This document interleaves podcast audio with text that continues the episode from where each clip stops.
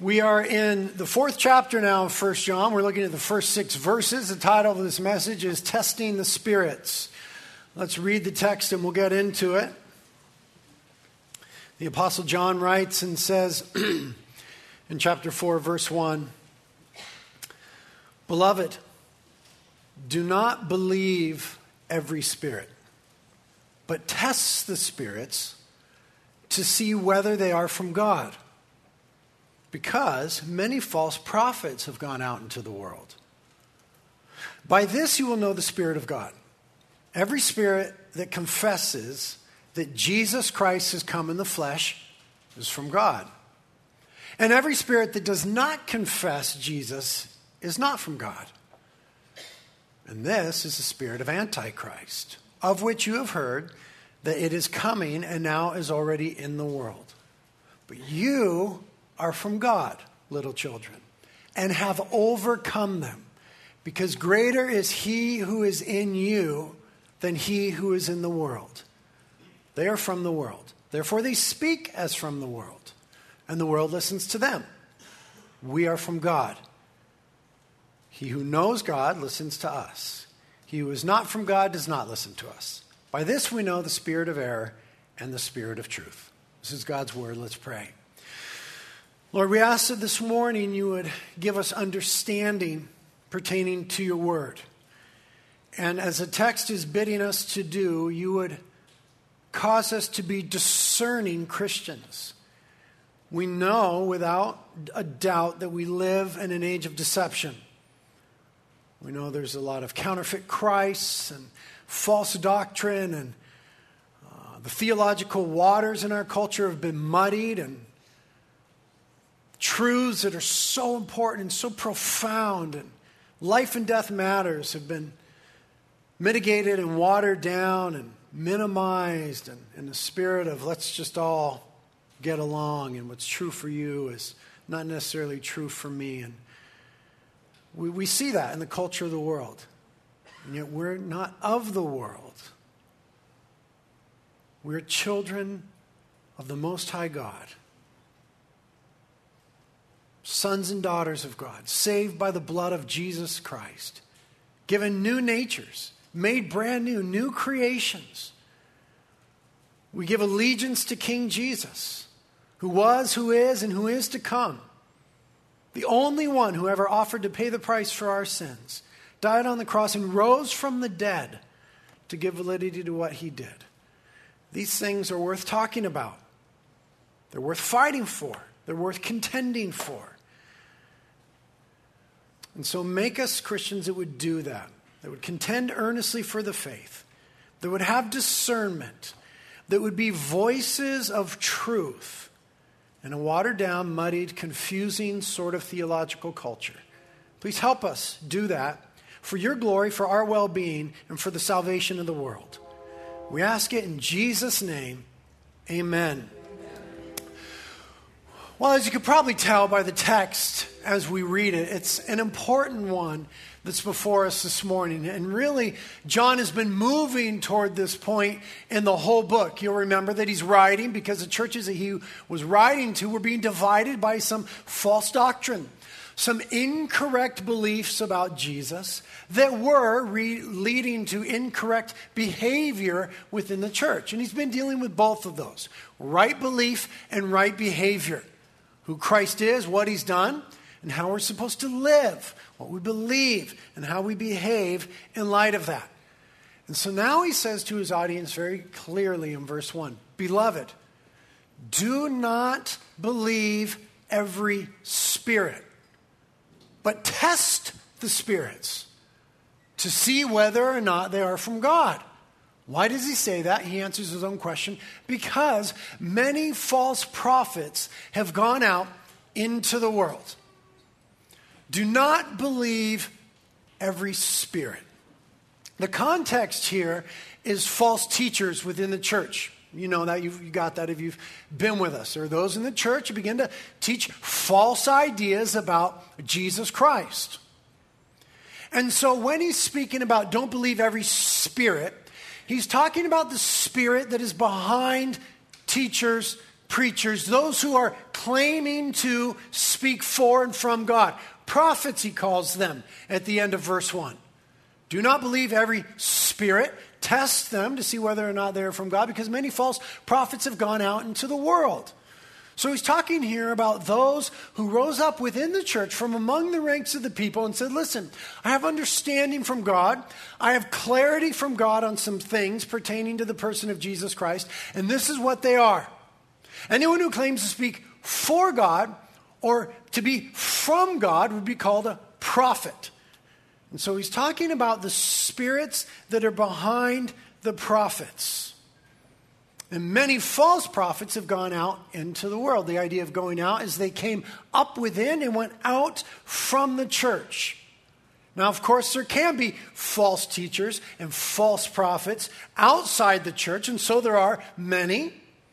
But in the context here, it's the idea of those who were part of the community and all of a sudden begin to subscribe to, believe, and proclaim as being true false ideas about Jesus Christ. And the clear uh, teaching of the book of First John is that they then left according to this doctrinal dispute. And the challenge that was in the church was that those who were saying false things about Jesus Christ, creating dissension, teaching those things, espousing those things, muddying the theological waters, creating this upheaval, and then leaving were people that they knew. People that they loved, people that they had relationship with. It might have been people that were in their com groups, or people that sat next to them in the Thursday night class, or people that they lived next to on a certain street, or people that they had done ministry with. They, they were people from within the church.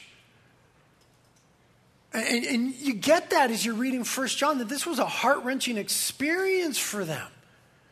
Suddenly, these people that they knew were getting Jesus really wrong.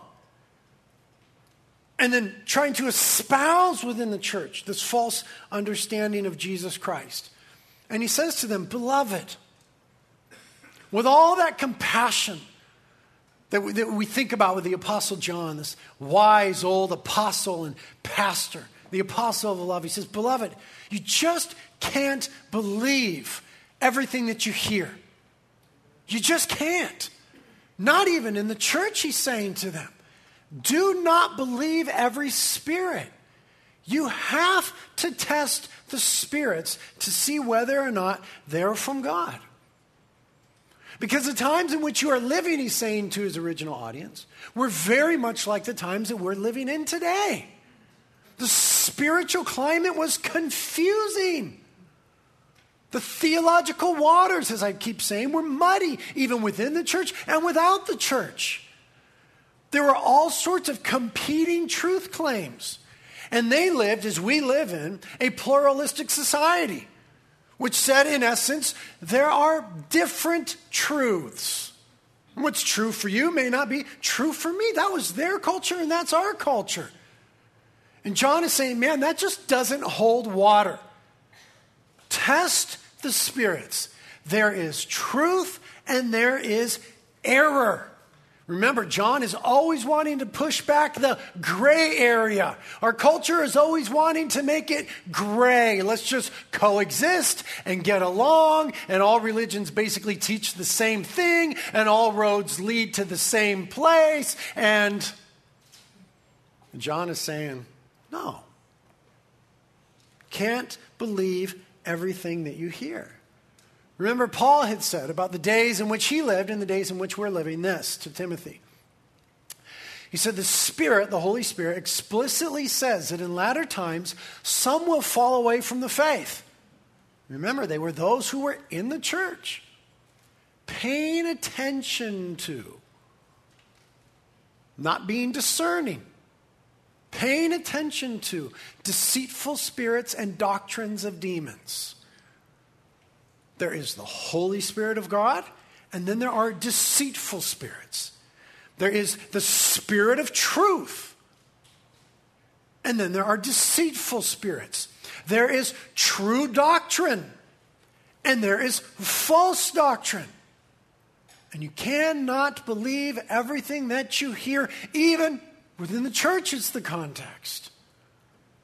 The Spirit explicitly says that in latter times some will fall away from the faith, paying attention to deceitful spirits and doctrines of demons. So he says to them, test the spirits to see whether or not they are from God, because there are many false prophets, people who claim to speak for God and claim to be from God. And there's always a spirit behind that person. It is either the spirit of truth or deceitful spirits. Listen, John is saying the person in the message is either from God or the devil. No middle ground. We know that there's well meaning people. We know that there's people that are genuinely deceived.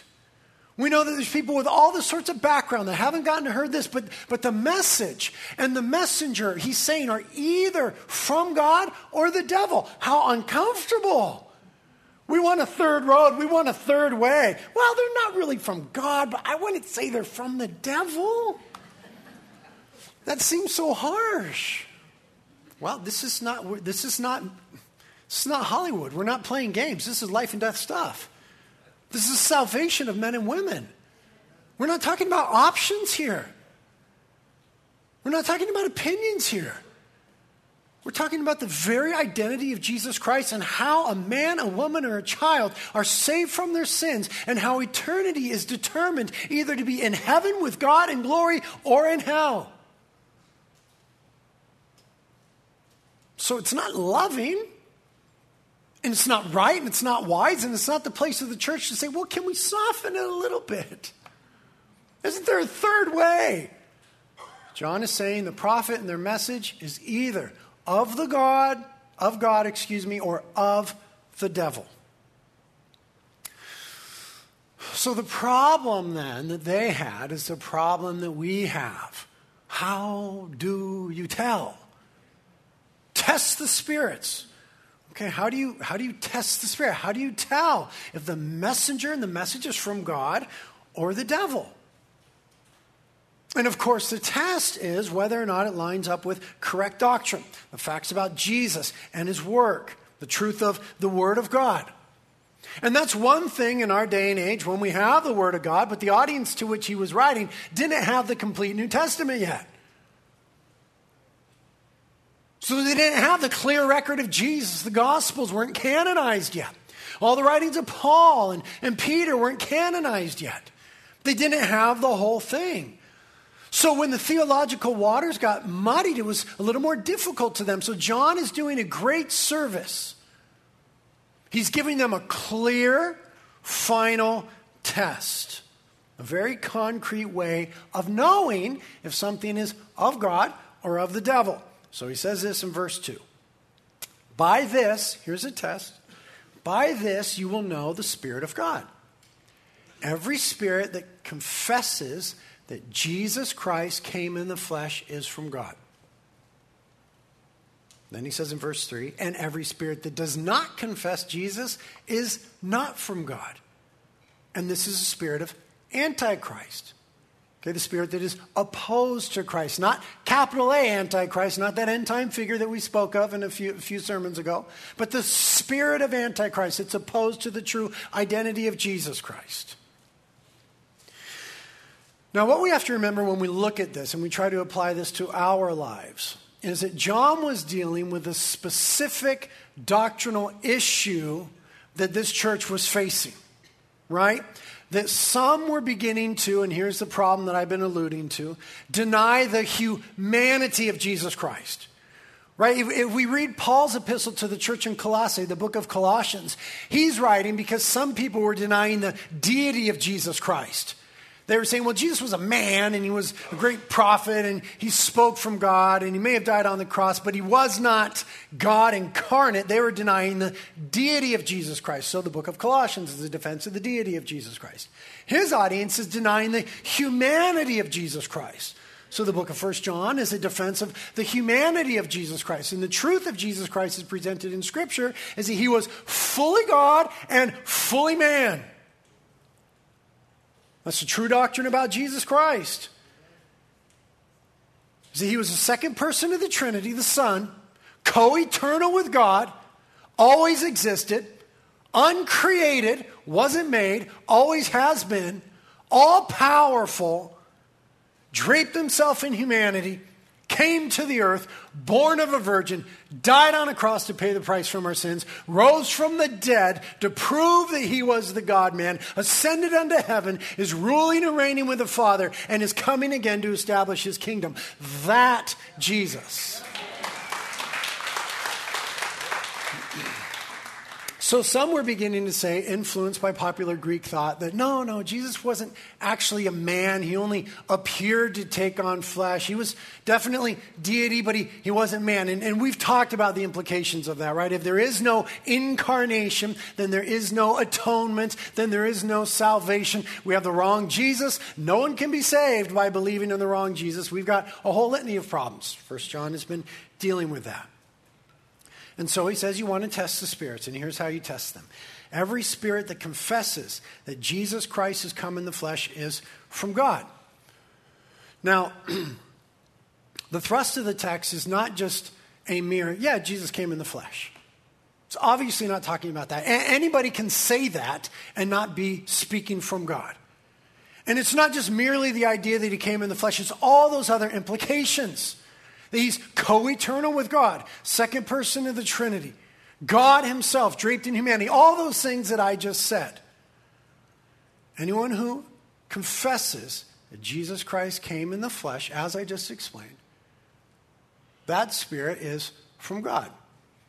Now, he's not talking about merely confessing with the mouth. He's not talking about intellectual agreement. We've already spoken of that Greek word confess, homologeo. It means to say the same thing. To say the same thing about Jesus as Scripture says. But it's not merely, again, it's not an intellectual agreement because even demons understood that Jesus was God come in the flesh, right? In Mark chapter 1, the demons say, I know who you are. You're the Holy One from God. So even they confessed.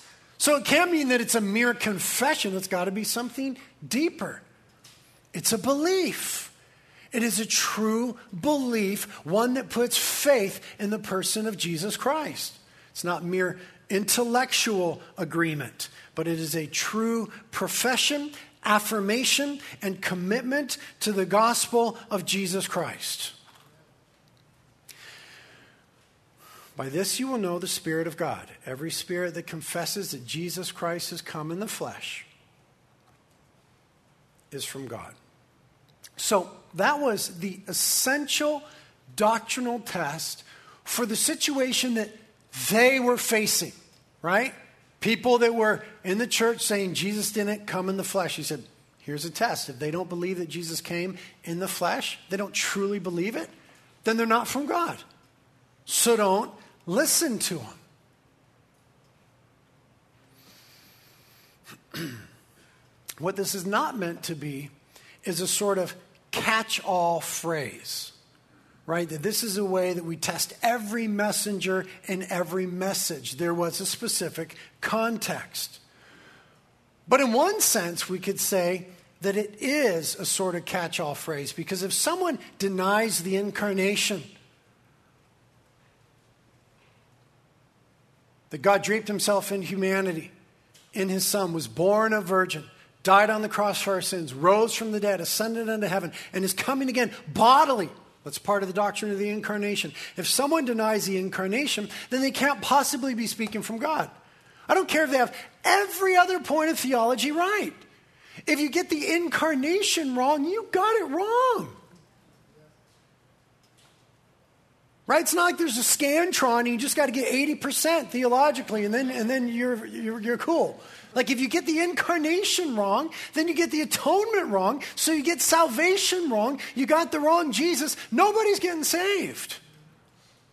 Life and death stuff. So if somebody denies the incarnation, if they're just going down the line and they sound like, yeah, this is a legit Christian, well, but I don't I don't really think that Jesus was God who came in the flesh and was fully God and fully man. But I got all this other stuff.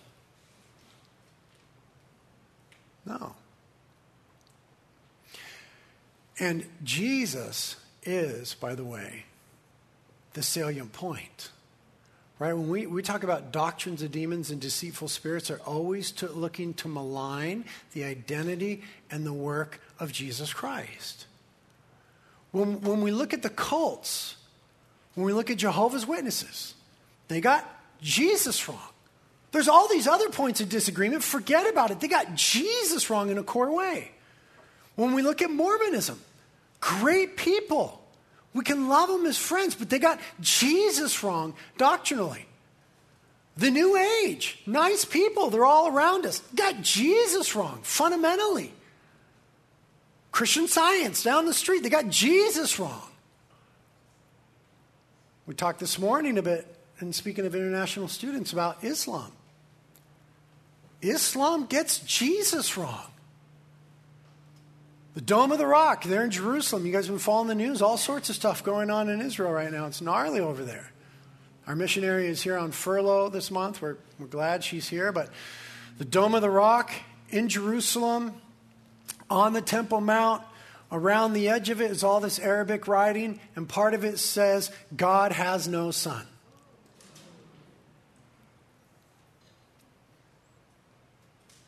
So the world wants to say, hey, we all worship the same God. We're all going to get there, just different paths. All religions basically teach the same thing with some minor differences. John is saying no. No. Jesus is not a minor difference. He is the issue. He is the absolute final issue.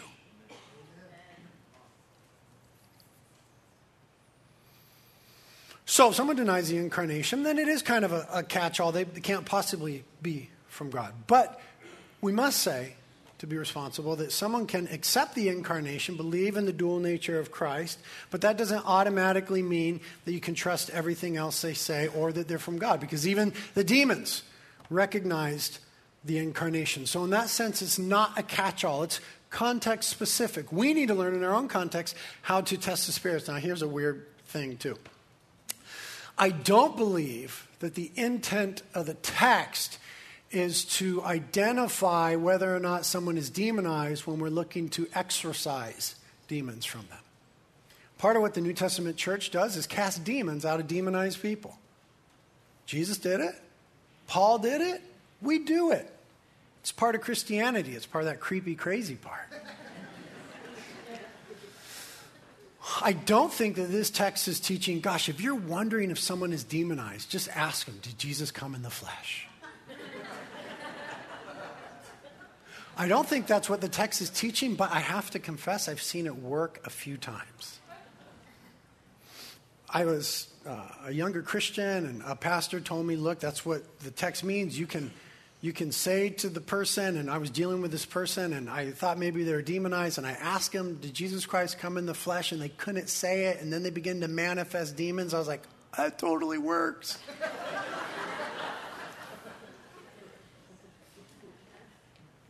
I don't know why that worked, but that's not what the text is saying.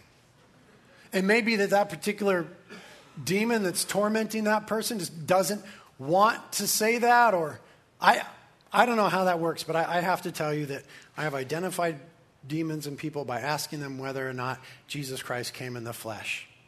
I would not rely on that method. It's not what the text is saying. Worked a couple times. What is meant, isn't that a weird thing? What is meant in the original context was that the church now had a clear way of discerning truth from error as it pertained to their particular current crisis. What this means for our context now, okay, in our theological waters, in our community, in our pluralistic society, in our church, what this means for us is that we have a responsibility. When I say we, I mean every single Christian who's here.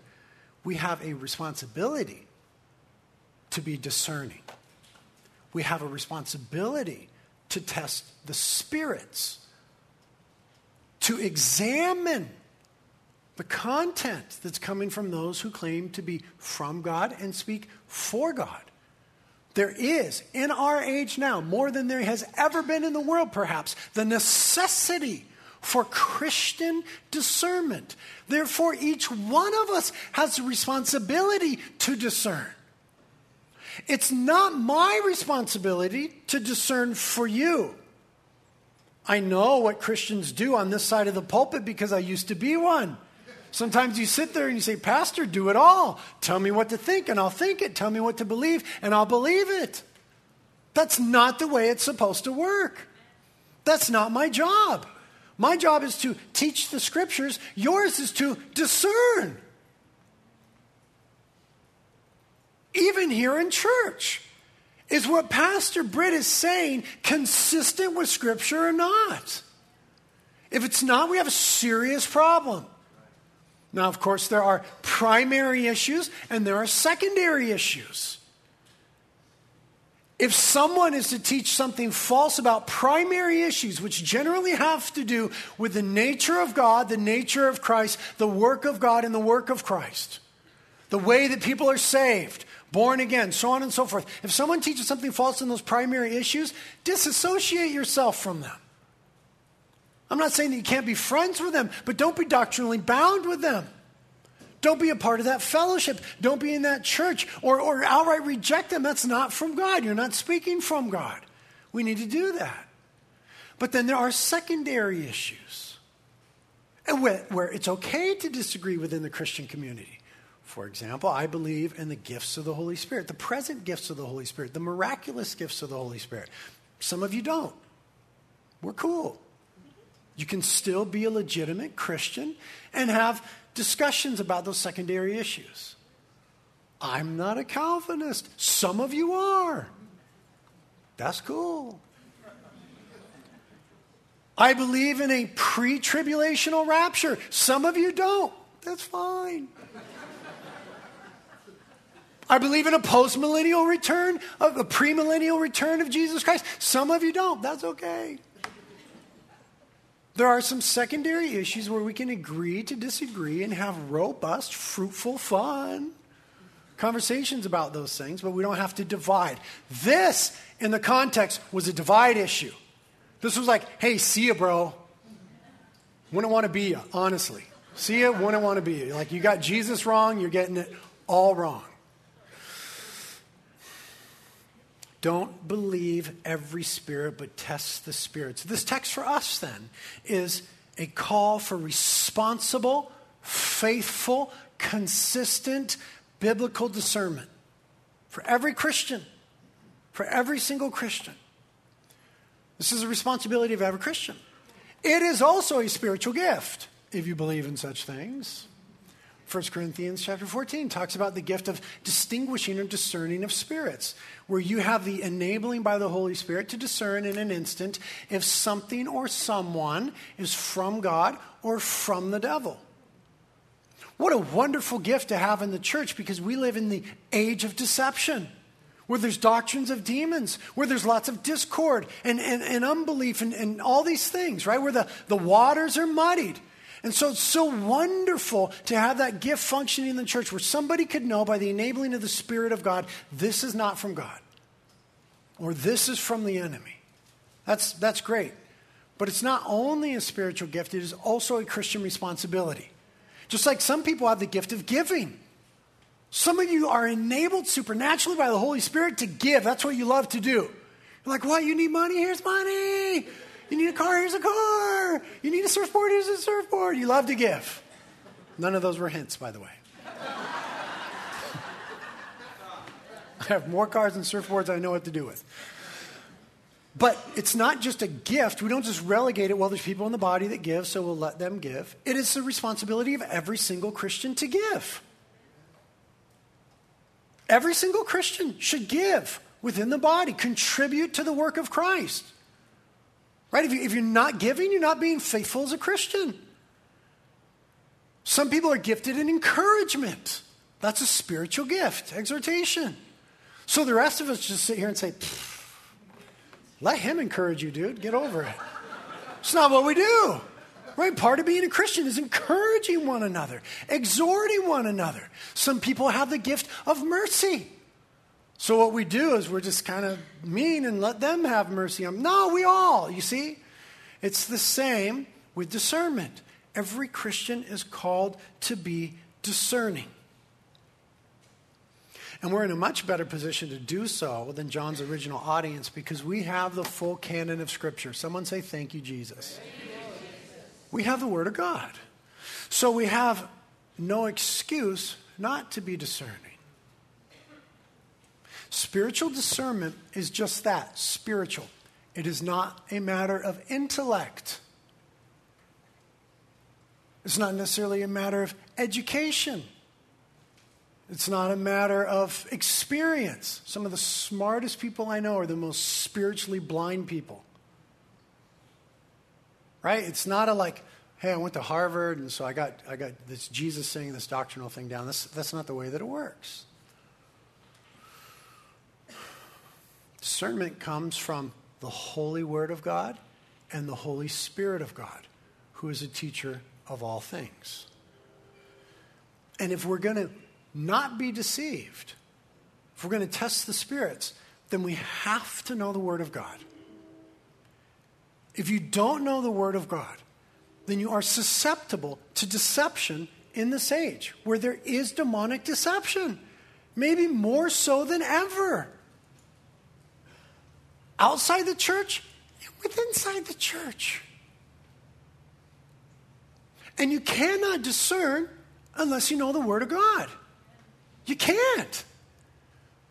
And if what fills your heart and mind is popular culture, if movies and TV and websites and popular message messages fill your heart and mind more than the word of God, then you probably already are deceived the spirit of the age, the spirit of Antichrist. Because is this world for Jesus or opposed to Jesus? Yeah, not a trick question. Opposed. So if your heart and mind is filled with the messages of culture, as subtle as it may be, there's opposition to the true identity of Jesus Christ as the only unique Savior of the world the eternal God who draped himself in humanity, born of a virgin, died on the cross, rose from the dead, ascended in glory, and is coming again in glory. This is not a popular message. That's okay. It's not a popularity contest. This is truth. And you, you can't. You, you can't guard yourself and your family and your community against, against deception unless you're filling your heart and your mind with the Word of God. So, excuse me, discernment is a Christian responsibility. Therefore, filling your heart and mind with the Word of God is a Christian responsibility. It's not an option. So, just like you have other responsibilities in your life that you schedule, that you're intentional about, you need to schedule and be intentional about studying the Word of God. This is what Christians do. Someone never told you that. Maybe I'm the first to tell you that. This is what Christians do. They fill their hearts and minds with the Word of God. Why? Because the goal is to be conformed into the image of Christ, to be more like Jesus. He's revealed in the Word of God. When we fill our hearts and minds with the Word of God, then the Holy Spirit has something to work with in our hearts and minds a means by which He can lead us, guide us, convict us, encourage us.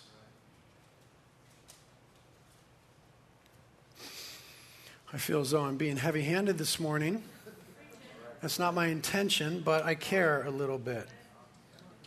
So, you know, you guys have heard the illustration, I'm sure it's been used a million times, but when they train people to spot counterfeit $100 bills, they never show them the counterfeits they just acquaint them completely with the real thing, or so I've heard. Could be made up, but it's a good, good illustration.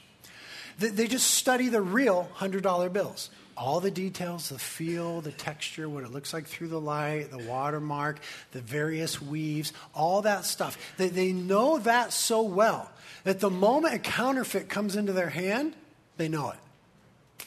Just like that. That is how we must be with the Word of God in this current age. We have to know the Word of God so well that counterfeits, we're not, we're not at all susceptible to them. We spot them just like that.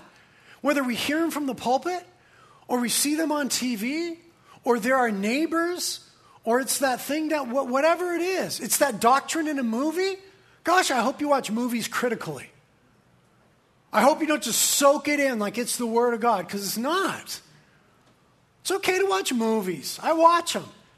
It's okay to watch TV shows. I watch them. But it's not okay to do it without discernment, because there's always a subtle antichrist message. Not always, you know, some stuff's cool, but usually. And we've got to discern. And if, you, if, if, if the word of Christ is filling your heart and mind, then it's just going to be like that, automatic. You're going to discern. And then we can talk to that, uh, about that to our kids. Don't you want to be able to, after watching a silly Disney movie with your son or daughter, say, "Now that was cool, but, but let's talk about the message of universalism that Disney was pushing there. Let's talk about the false message of sexuality that was being pushed there. Right? Don't you want to be able to do that? Don't you want to be a discerning Christian, a discerning parent, a discerning friend? Then we need to know the Word of God. So, as I've said a million times before, read your Bible. But I have found, and recently, that it's not enough to just read the Word, we must obey the Word. John has been saying that incessantly throughout the book. And I, I've discovered that it's one thing to know the word and have discernment, it's another for the tone and the tenor of your life to be that of pursuing righteousness and wanting to obey. There's a whole nother level of understanding that comes in that. We truly gain insight into God's word when we're obeying it. John Calvin. Remember I said I'm not a Calvinist? I'm a nice guy, though. I'll quote John Calvin. Those who say the Word of God is a rule by which everything should be tested say something, but not everything. This is good. I grant that doctrines should be tested by God's Word. Yes. But there is little or no profit in having God's Word in our hands, merely, okay? Merely in our hands for its meaning will not be certain to us. But the Spirit will only guide us to true discrimination, discernment, if we subject all of our thoughts to the Word. God loves you. God cares about you. He wants to transform your lives to look more like Jesus. So it's not that we are able to hold doctrine coldly apart from our hearts.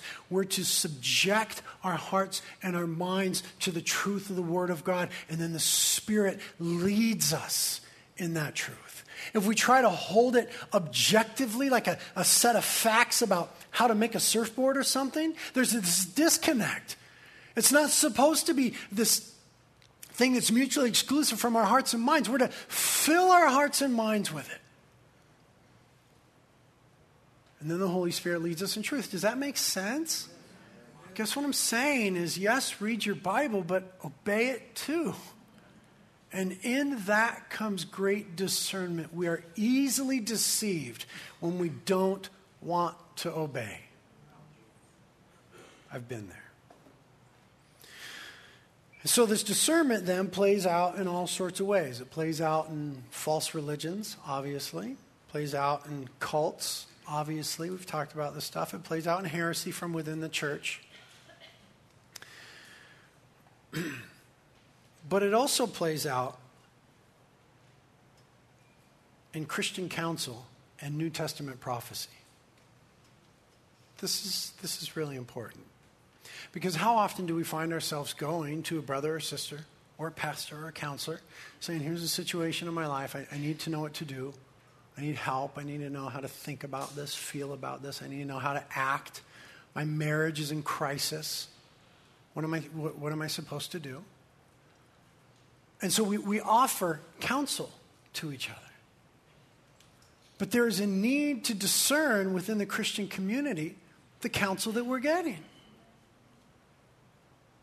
Because no person is infallible. We have gifted counselors in our body. You guys are great at counseling each other, but, but nobody's infallible. And there's lots of opinions out there. And just like doctrinal untruth, too many opinions can sort of muddy the water. Well, I think you ought to get a separation. Well, I think you ought to stick with him no matter what. Well, I think you ought to do this. Well, I think you should quit that job. Well, I think you should date that guy. Well, I think that you should keep that money for yourself. Well, I think you should invest it here. Well, I don't think they deserve to be forgiven. Well, I think you need to go and repent of that. All great, all well intentioned. But it is your responsibility to know the Word of God and to endeavor to obey it so that the Holy Spirit can lead you in all truth, is what Jesus says. And we ought to be able to sit down with our friends, even in our community groups, and have people say, dude, well, here's how that is, and go, I don't see that lining up with the Word. I don't, I, I don't sense the Spirit confirming with that confirming that. And that's, that's okay. It's part of what it is to be human. it's part of what it is to be human. But the thing that makes humanity so wonderful is that we have the certain, clear, absolute, infallible, inerrant, living, active Word of God. John is just saying test the spirits. Don't believe everything that you hear. And then he encourages them in verses 4 through 6. He says, You are from God. He has to tell them that because they're getting a little confused at this point. who's right? Who's wrong? He says to them, You're from God, little children, and have overcome them. Because greater is he who is in you than he who is in the world in the end, Jesus wins.